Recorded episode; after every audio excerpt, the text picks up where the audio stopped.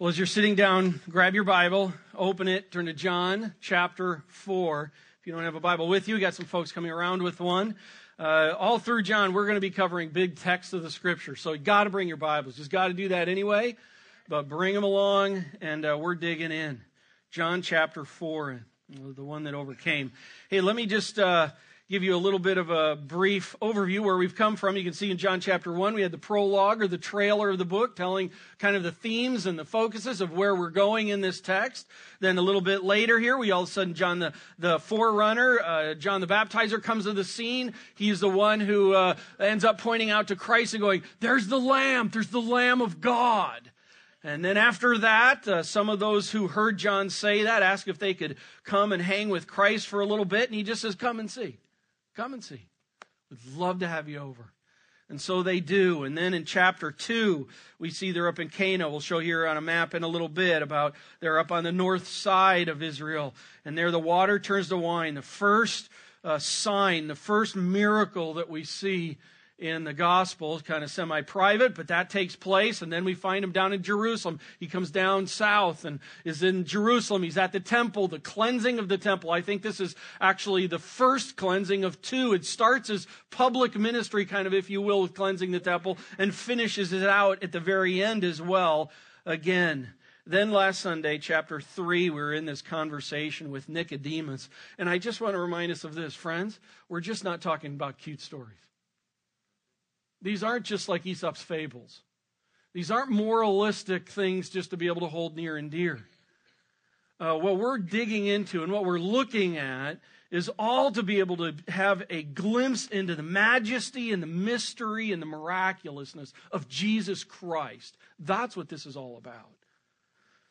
And now we get to be able to delve into chapter 4 with the Samaritan woman. And I just want to remind us um, oftentimes, this passage is used to talk about issues like racism or sexism. It's used to talk about issues like uh, how to do evangelism. I just want to tell you what this passage is about. It's about the glory of Jesus Christ. Okay? Does it hit on some of those things? Absolutely, it does. But I just want to let you know that's where we're hitting at today the glory of Christ and the eternal. Well, let's start. Actually, look at end of chapter 2, verses 23, 25 as we start our study. Again, uh, chapter breaks can so sector up uh, uh, the book. And chapter 2, verses 23, 24, let me read through 25. Let me read that again. Now, when he was in Jerusalem at the Passover feast, many believed in his name when they saw the signs that he was doing. Uh, we're going to actually hear about some of that uh, later in the text. But Jesus, on his part, did not entrust himself to them because he knew all people and needed no one to bear witness about him, for he himself knew what was in man. We saw that with Nicodemus last week. And friends, we're going to see this with someone who's on the complete opposite scale of life. We're going to see it with the Samaritan woman. And Jesus knows the heart, he knows exactly what's going on. Well, let's jump into chapter 4. And uh, Jesus and the Samaritan woman at the well. Here we go. Uh, verse 1. Now, when Jesus learned that the Pharisees had heard that he was making and baptizing more disciples than John, although Jesus himself did not baptize, but only his disciples, he left Judea and departed again for Galilee, and he had to pass through Samaria. So he came to a town of Samaria called Sychar near the field that Jacob had given to his son Joseph. Jacob's well was there. So Jesus, wearied as he was from his journey, was sitting beside the well. It was about the sixth hour, it was about noon. Um, their church is bigger than ours. Um, we saw that last week, and here we see the beginning of this. Here's what's taking place. The Pharisees are seeing that John is baptizing people, Jesus is baptizing people, more people are going over to where Jesus is at, and yet Jesus sees this reality as there's the potential for the Pharisees to use this to polarize the two ministries, and so he wants to minimize the damage, and so he heads up north. May I just remind us of this? Jesus said in chapter 2, his hour had not yet come. He's got everything in control. And he knows right now he's got to get out of town because it could start turning in a direction that isn't the time to do it. So he starts heading up north. In fact, let's kind of get a little bit of the map in our mind here. Um, here we see, you can see uh, chapter 2. This is where the uh, water turned to wine. This is up in Cana, up in the Galilee area region. Uh, let's go to the next slide. We see then they have come down um, south. They're in Jerusalem. They are at this place, at the temple that's taking place. Then in chapter 4, he starts heading back up to Galilee. That's what we just read about. Okay? So he starts making his way up, and on the way up, uh, next slide, we see that he stops in Samaria. It's about midway through. Now, there's oftentimes a lot of talk about how Jews did everything they possibly could to go around Samaria because they hated each other. We'll talk about that in a minute. But actually, I don't know if it's really quite that bad because, frankly, it was a common path to kind of cut through Samaria, yet a lot did go around. Okay? But this is where they're going. They're going up through. They stop in Samaria in this city called Sychar. You can see in the text it talks about this is where Jacob's well is at. That comes out of the, the story of Genesis 48. Jacob, who becomes named Israel, he is the father of Joseph. Uh, Jacob on his deathbed is in Egypt. They haven't come out of Egypt yet. But Jacob lived at this place at one time. He's now down in Egypt, where his son Joseph is the prime minister. And before he dies, down in that area, uh, he gives this promise over the portion of the land in this area to his son Joseph. And later, then, when the Israelites come in and conquer it, they actually bring Joseph's bones and bury them there. This is a very important place. I also want to note this. A couple miles from where they're at right now is Mount Gerizim. Mount Gerizim is actually where the Samaritans built their own temple. So you have a temple in Jerusalem, you have a temple up here. Uh, that kind of sets some of the scene. I just want to note this quickly. Verse 6. So Jesus, wearied as he was from his journey. That's huge. Do you remember in the prologue, in the first 18 verses of John, it says that Jesus was from the beginning, in other words, eternal. He was with God and he was God. He's God in the flesh. And here, God in the flesh is wearied from the journey. Hey, let me just remind us of this. He gets our lives. Have you ever been just so wearied by life? That you're like, nobody understands me. Yes, he does. He even gets what it means to be starving Marvin. He gets it. Man, the incarnation right there in that statement. Well, uh, Jesus and the, the pre disciples start heading up north. Um, they're in Sychar and the pre disciples go get some food. Jesus is at the well. Let's pick up verse 7. Uh, there came a woman of Samaria to draw water, and Jesus said to her, uh, Remember, he's weary and thirsty. Give, give me a drink. Uh, parentheses, we're going to see a n- number of these parentheses here that John puts in. For his disciples had gone away into the city to buy food. And the Samaritan woman said to him, How is it that you, a Jew, ask for a drink from me, a woman? A woman of Samaria. For Jews had no dealings with Samaritans. Now, a couple observations here. I think it appears that the woman is at the well by herself. Now, she's either at the well by herself or at these wells, which is like a community well. She's kind of enough by herself that Jesus and her can have this interaction. I think it's pretty clear here as well that part of what's taking place is that she's the one in the process of drawing water. Uh, the disciples go into the city for food. Isn't that interesting? Because I thought the Jews and the Samaritans get, didn't get along, but they go into food. But here's part of the deal. I won't go into it all. They actually had some rules where Jews could buy certain kinds of foods from the Samaritans. what a joke, huh? And if they would have been there, they likely would have been the ones that were drawing the water for Jesus. Okay, he was the rabbi and they're not the 12 disciples at this time, but the normal process would be is they would be there, they would go and draw the water for the rabbi and, and uh, give him water, but they're not there. So Jesus asked the woman for a drink, and I want to make sure in what he says here, there's no racism here, there's no sexism here by Jesus. Jesus is asking her in a wearied, famished way, can, can I have a drink? I mean, she's the one in the process of pulling water, and she even knows he here he doesn't even have anything to hold water. He's just asking her for water. And she's shocked that a Jewish man would be talking with her. John notes there, the Jews have no dealings with Samaritans. Just to kind of fill in on some of that, what's the deal here? Well, Samaritans were, um, I mean this in the right kind of way, they were, they were a, a mixed race. They were part Jew and they were part Gentile. Uh, they had come together uh, 700 back in 720 27 BC, all the way back with the Assyrian takeover. This was the time when the, when the Samaritans kind of came to be.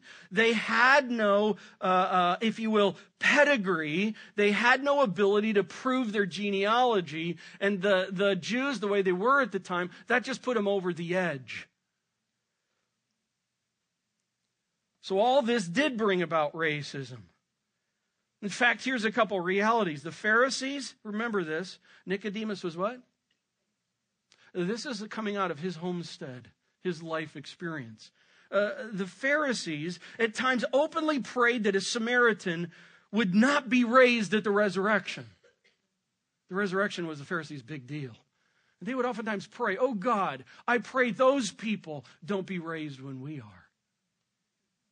Get this, some Jews, again, not all at the time, held that for a rabbi to talk to a woman, even his own wife, was at best a waste of time and was at worst taking him away from reading the scriptures, reading the Torah. And that someone who took you away from reading the Torah was, if you were taken away from reading the Torah, I should put it that way, some said that you were then going to be inclined for Gehenna, hell. That's how serious some of this stuff was back in that day. By the way, add to that later in John chapter 8, uh, Jesus' enemies seek to insult him by calling him a Samaritan. Did you just get the idea they don't like each other? You know, this isn't like the Kentucky, Indiana. this is racism. And it's so not cool. Jesus could care less about all that. Yet, in light of all the racism and all the sexism that's in the day that's going on, he talks to a Samaritan as a rabbi. And he talks to a Samaritan woman.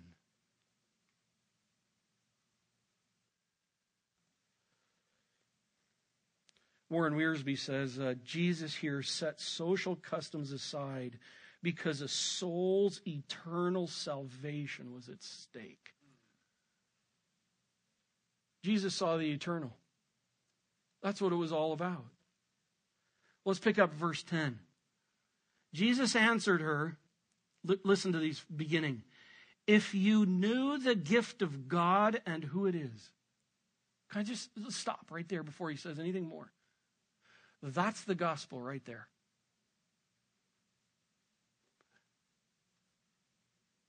If you knew the gift of God it's all about knowing the gift of God and who that is. It's a gift. Uh, what we know, what we don't know about the gift of God uh, directly impacts how we live. Here's the thing she saw a thirsty Jewish man. I'm not, if I were her, I would have been too. But that's what she saw. And so she saw a thirsty Jewish man. I'll put it this way if Jesus is seen as a great life example, you will respect him. Man, he's a great life example. I mean, he's just a moral dude. And you will respect him. If you see Jesus as one of many prophets, you will give him some consideration. If you see Jesus as kind of today as your boyfriend, or as your magic genie, or as your golden ticket, you will use him. But if you see Jesus as God in the flesh, the Redeemer that has come, offering a gift for you for your redemption from hell, you will worship him. How you see Jesus changes everything. Uh, Jesus answered her, If you knew the gift of God and who it is that is saying to you, Give me a drink, you would have asked him, and he would have given you living water. And the woman said to him, Sir, you have nothing to draw water with and the well is deep. Where do you get that living water? Are you greater than our father Jacob? Remember, they're at Jacob's well. He gave us the well and drank from it himself, as did his sons and his livestock. And Jesus said to her, Everyone who drinks of this water will be thirsty again, but whoever drinks of the water that I will give him will never be thirsty forever. The water that I will give him will become in him a spring of water welling up to what? Welling up to eternal life. And the woman said to him, Sir, give me this water so that I will not be thirsty or have to come here to draw water. I love this. If you've been here for a bit going through this, Jesus always talks at a different level. Hey, want some water? Yeah, I got some living water. What? What? Hey, I want some of that water because I'm getting blasted tired of carrying these buckets back and forth every day right at noon. Talking at another level. Hey, if someone's going to talk at another level, there's two things either going. Well, it, it, all comes out of this. Talking at another level is about thinking at another level. And there's kind of two ways to think at another level. There's one way to think at another level where it's like, you're bizarre.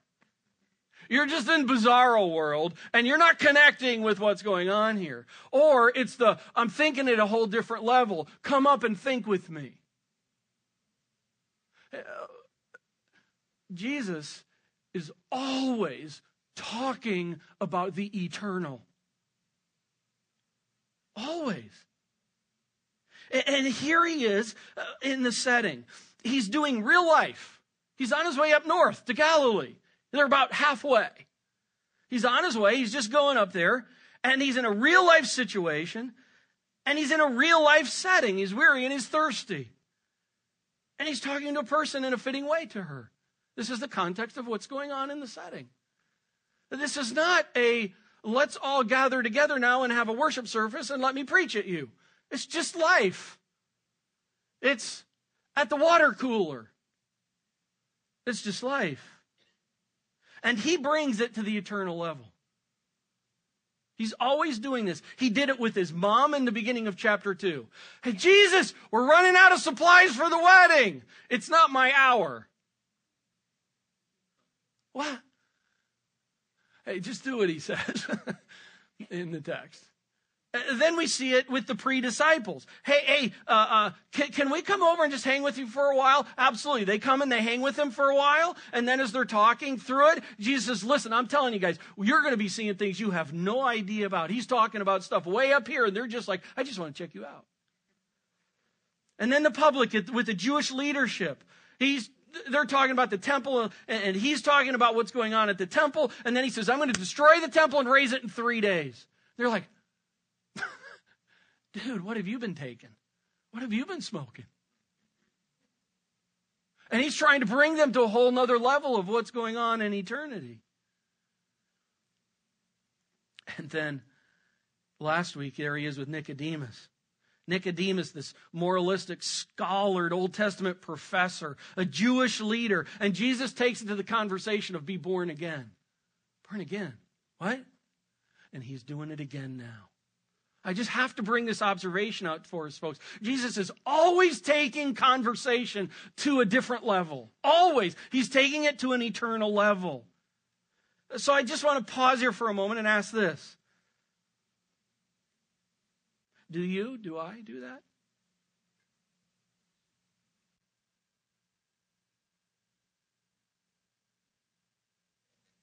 Uh, do you do eternal talk that fits the situation and that transforms the situation?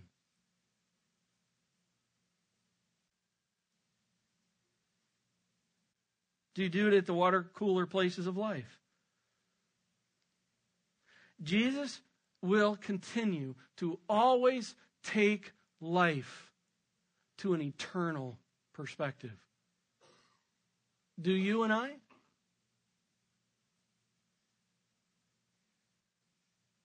Are we thinking, how does right now, how, with what's going on right now, how does eternal have to do with this?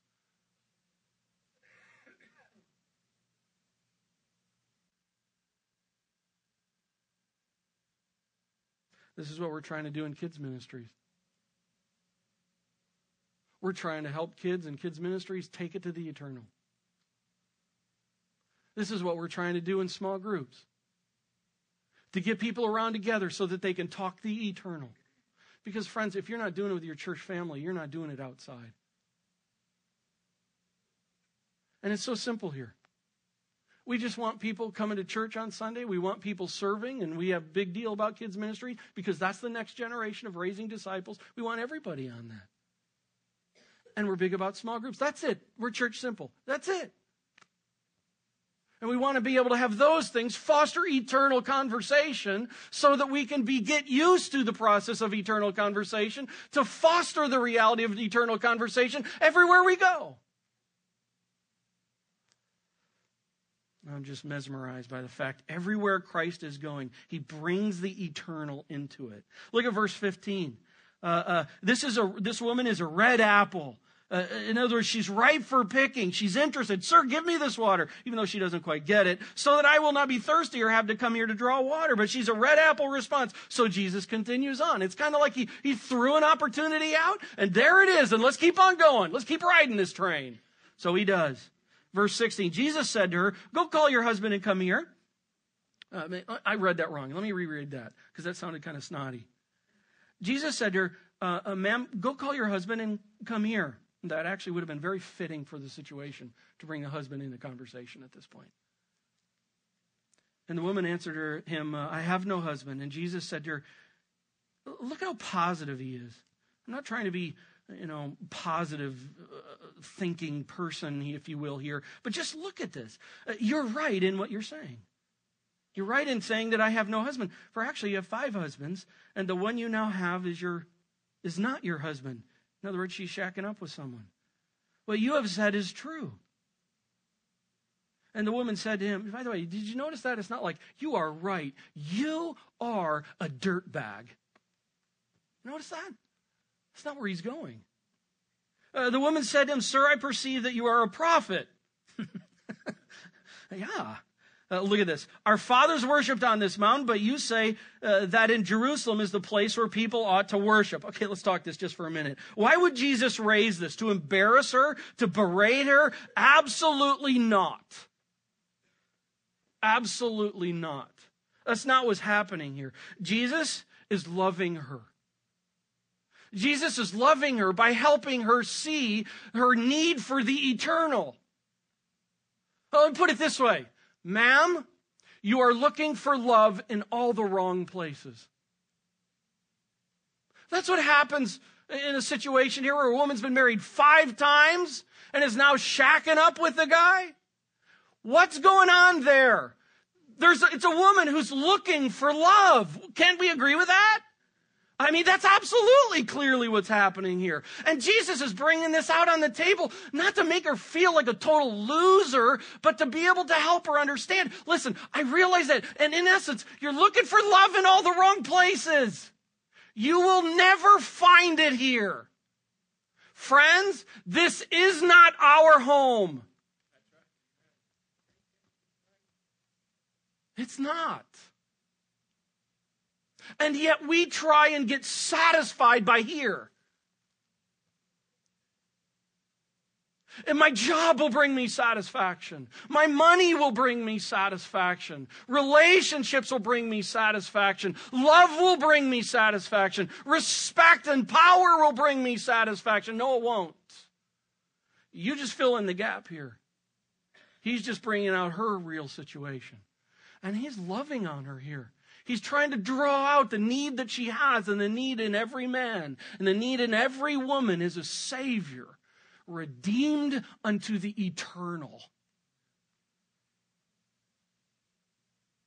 Madam, you're looking for love in all the wrong places. Do you see in 19 and 20 there her response? So interesting. Uh, the woman said to him, Sir, I perceive that you're a prophet. Well, yeah. Uh, he did. How did he know what's going on? But then she starts talking about, you know, you guys worship on this place, we worship on this. But what? If you read this through, that has nothing to do with the conversation. I think this is an uncomfortable moment. I think this is a let's change the subject. Can we detour it into religious talk? Uh, and, and, this is so common. I remember in college that would so often happen with talking with guys in the dorm. Well, let's talk about other religions. You know, why do bad things happen? Hey, these are great questions. I have no problem with trying to seek answers for them, pursue, help people with. You know, can the Bible be trusted? Understand the questions, understand that. Uh, but it gets to the point sometimes where it's like, uh, so uh, if God created Adam and Eve, did Adam and Eve have a belly button? It just gets bizarre sometimes. And it kind of gets to the point where we take it off topic. Uh, but Jesus takes her comments and he keeps going to the eternal. 21. Jesus said to her, a woman, which really could be madam, uh, uh, believe me. By the way, I want to carry this over to last week when I, three times Jesus says to Nicodemus, truly, truly. Uh, and I talked about last week how he's really saying, I tell you the truth. I tell you the truth. I think there's an earnest call for her. Madam, believe me in what I'm about to say. Hear me out, please. The hour is coming when neither on the mountain nor Jerusalem will you worship the Father. You worship what you do not know. We worship what we know for salvation is for the, from the Jews. But the hour is coming and is now here when the true worshipers will worship the Father in spirit and truth. For the Father is seeking such people to worship him. God is spirit. And those who worship him must worship in spirit and truth. And the woman said to him, I, I know the Messiah is coming, that he was called Christ. And when he comes, he will tell us all things. And Jesus said to her, I who speak to you am he. I just want to fill you in on a couple things here. A couple things. Verse 21, when he's talking here, it's madam. It's uh, kind of like the, uh, hey, ma'am, uh, bag the temple debate because both are going to be, the, the site worship thing is going to be leaving. Let's not talk about that. Uh, that's going to turn into something all new. And I love the fact he takes her conversation and he just brings it right back. Uh, verse 22 uh, the object of the Samaritans' worship is unknown to them. I mean, the reality is here, to kind of put it this way the Samaritans and like the Gentiles were outside the stream of God's revelation. The Jews were in stream. That's all it's saying. God in his sovereignty, sovereignty decided to bring his revelation and to bring the Redeemer through the Jews. You happen to be on the outside. Uh, there's a whole lot of bad things going on with the, the Jewish people, God's covenant people at this time. But one thing, they do know who they're worshiping. Those outside the river aren't really knowing who they're worshiping. Uh, I'm going to just kind of keep on moving here. Uh, verse 23 The hour is coming and is now here. Uh, we're in this process where the old covenant law, it's always been salvation by faith, but the old covenant law is a process of being set aside by Jesus. And, and here in this, um, it's just getting to where it's like, listen, let me just put it this way. Listen, bring it back to Nicodemus. You must be born again. You must be born from heaven. Spirit and truth. It's not going to be in the temple place. It's not going to be a certain ditty dance that we do in a process of how we worship God. It's going to be people who are born from heaven, who are redeemed, who are saved by Christ. Spirit and truth worship. Uh, verse 25, the Samaritans. Uh, this is interesting. Her comment is really cool. When, he, when she says that the Messiah, the Messiah, will tell us all things. Actually, the Samaritans called the Messiah Taheb. And so when they would talk, they would say Taheb. The others would say Messiah. That's part of why there's some of this parenthetic comment stuff and helping understand what's going on. Because some of the people that John is writing to came out of that. Uh, who's he talking about? He's talking about this one. And, and in this comment that's happening here, the Samaritans understood that the Messiah, the Taheb that was going to be coming, which is Christ, is going to be the one is going to reveal them all truth. Man, can I just say, bingo, guys, right on. The Jews needed to learn that from you. Because the Jews at the time were looking for a Messiah that was going to come sit on the throne, be the overall king ruler of the universe. They're looking for a government political leader in all reality. In some ways, the Samaritans had it more properly. Verse 26, love the response. Jesus says, let me, literal translation would be this. The one you yourself, there's a repetitiveness, there's an emphasis here. It's an emphatic. The one you yourself, ma'am, are presently speaking of, I am. Where does that come from? Moses, before the burning bush. But who do I say is going to send me? Uh, the I am. And Jesus here before this Samaritan woman basically says, in the actual words of it, it basically says, uh, uh, the one you're speaking to, the Tab, the Messiah, I am. Oh, so cool. So cool.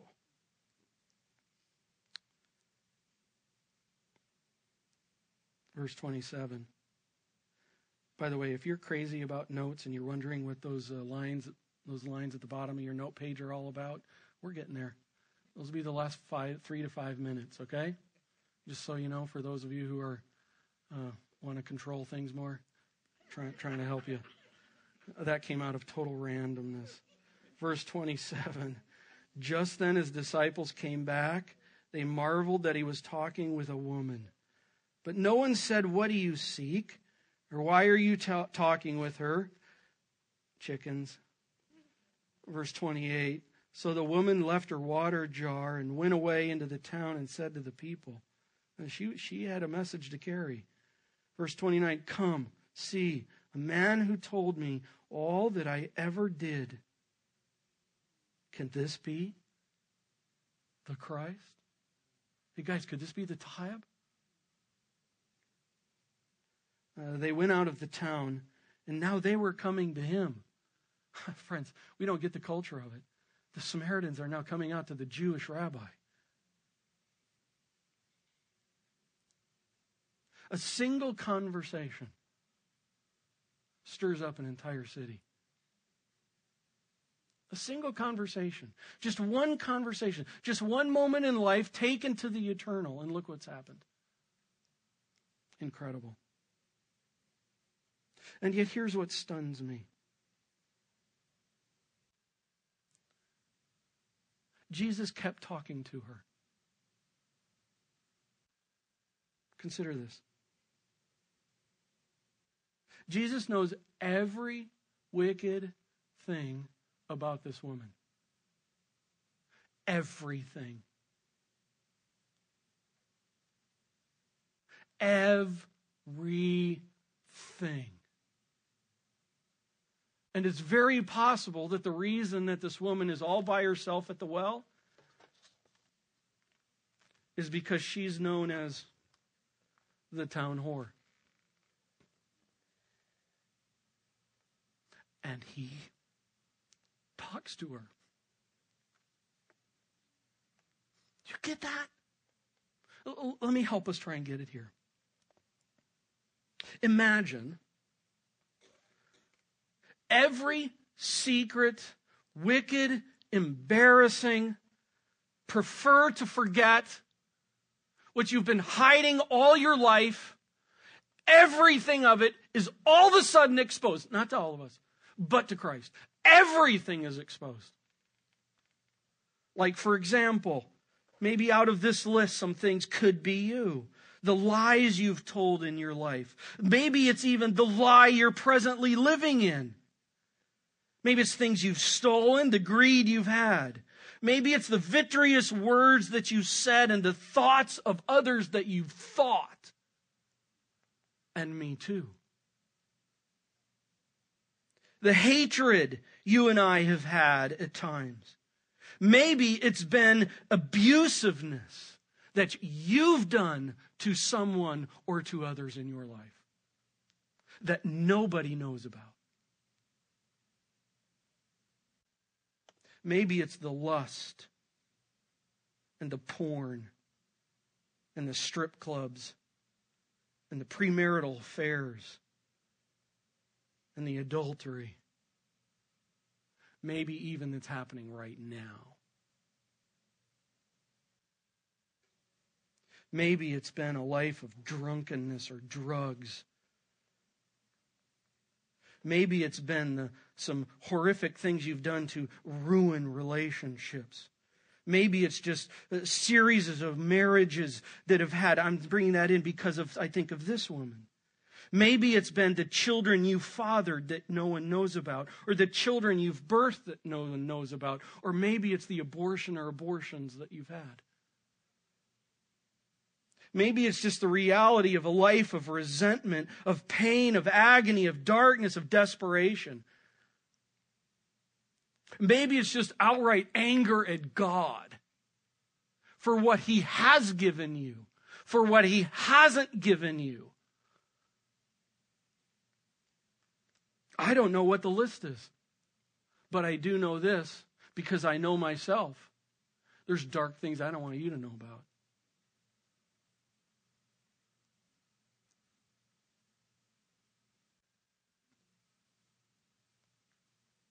And yet he just keeps talking to her.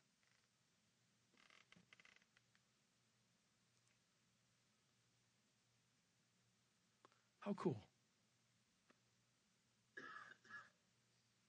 He keeps offering her living water. For someone like that, he keeps offering. He doesn't sit here and go, You are the town whore. He keeps offering her living water. Come. I knock on the door. Come in. Your darkness doesn't freak me. I know it. I see it all. Is that not cool? That, my friends, totally rocks. That is our Savior. By the way, oh yeah, I remember reading uh, John chapter 3. Oh, yeah, verse 16. For God so loved the world that he gave his only Son, that whosoever believes in him should not perish but have eternal life. Look at verse 17. For God did not send his Son into the world to condemn the world, but in order that the world might be saved through him. That's our Savior. Don't miss that. Maybe for you, you have been in a dark place. And maybe for you, there's forgiveness that you want to be able to be had, but God can't take me. God can't forgive me. Oh, yes, He can. Because He knows it all. Just bag it.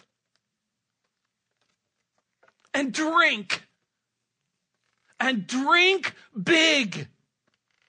Because He brings living water it's okay, my friend. It's okay. There is a God that is bigger than any darkness you and I have ever done in our lives. And we can't forget it.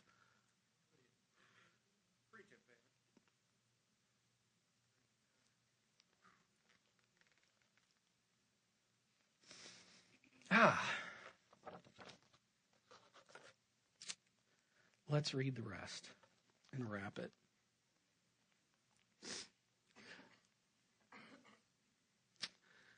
Meanwhile, the disciples, what a change.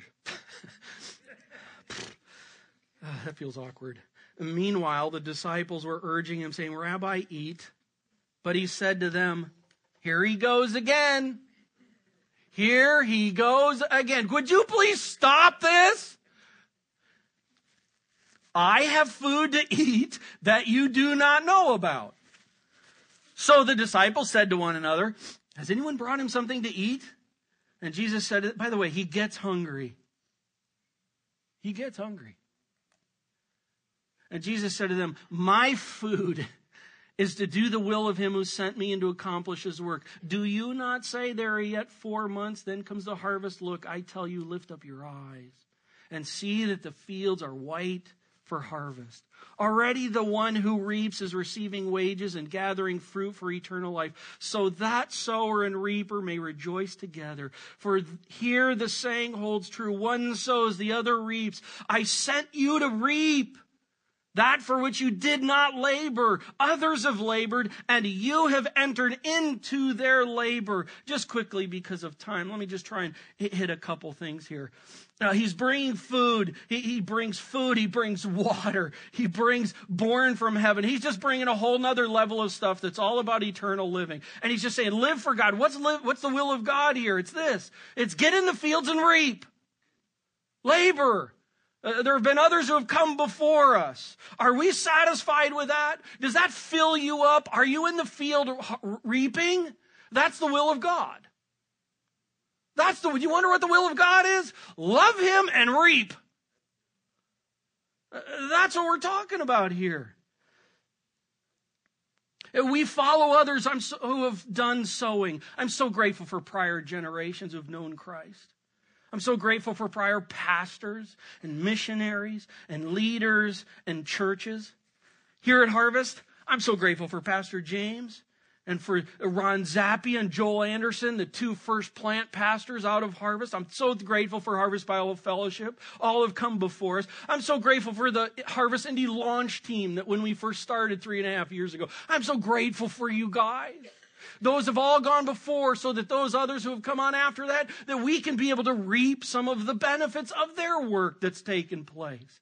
I'm so grateful for our elders and our pastors and our deacons. I'm so grateful for our small group leaders and for our children's ministry workers. All of you are in the field and are preparing for what's going to be reaped ahead. Oh, by the way, I'm going to, since I'm here and there on rabbit trails, I'm just going to make mention of this. This means that we're going to be able to sow into the future. And, and, and could it be that that includes a church home?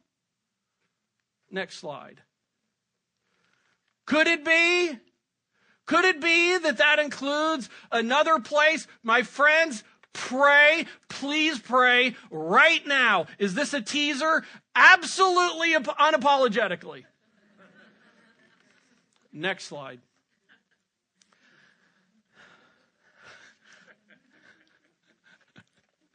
Gotta finish.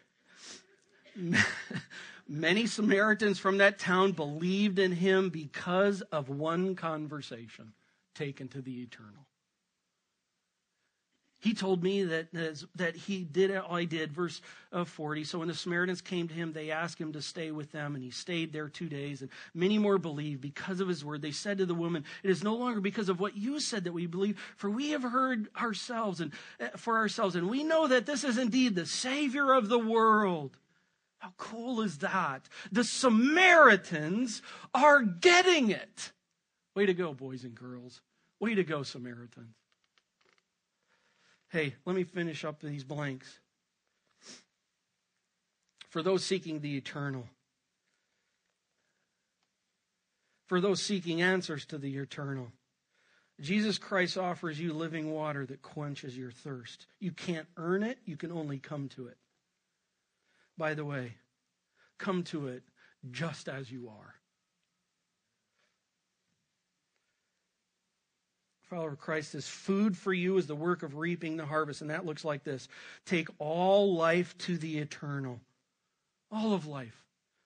All of life should be taken to the eternal.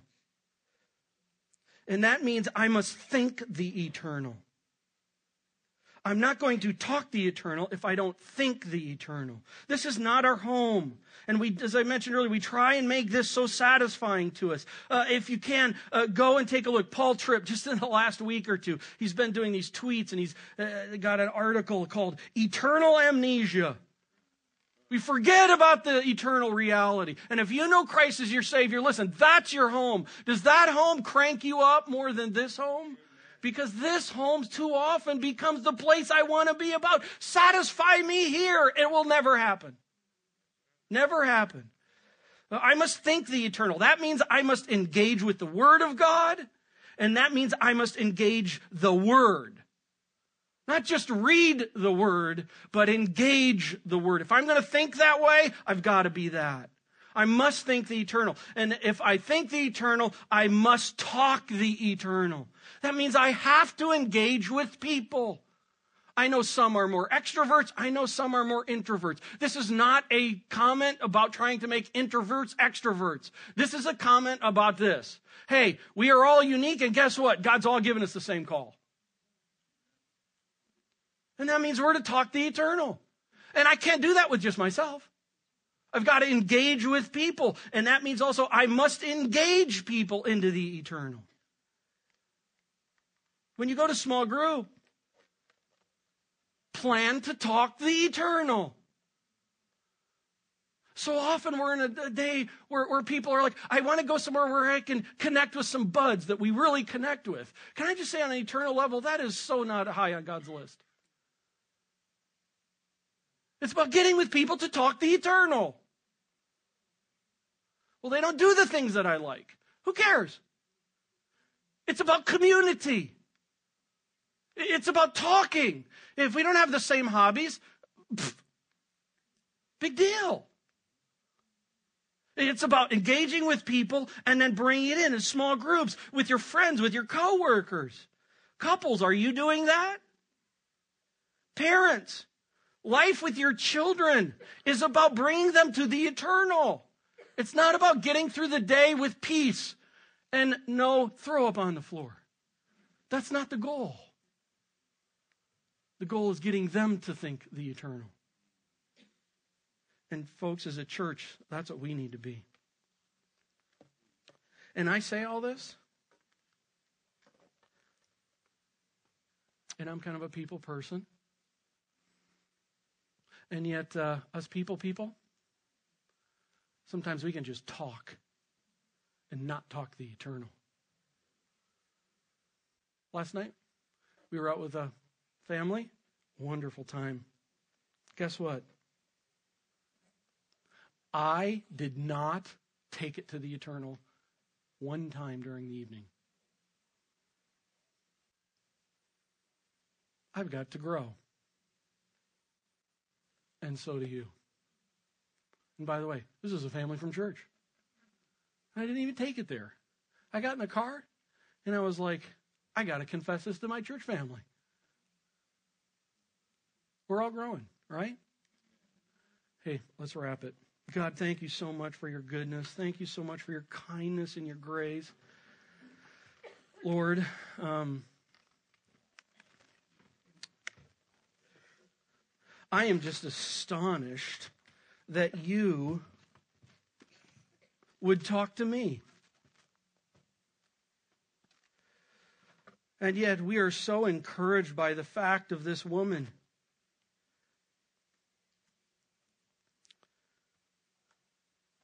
And you loved her in the eternal.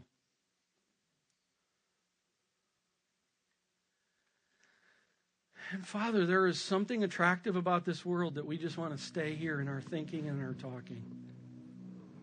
I just confessed the reality for me even with last night. God, would you help us? And it starts with thinking the eternal. If we're not people that are going to think it, we're not, we're not going to be people that do it.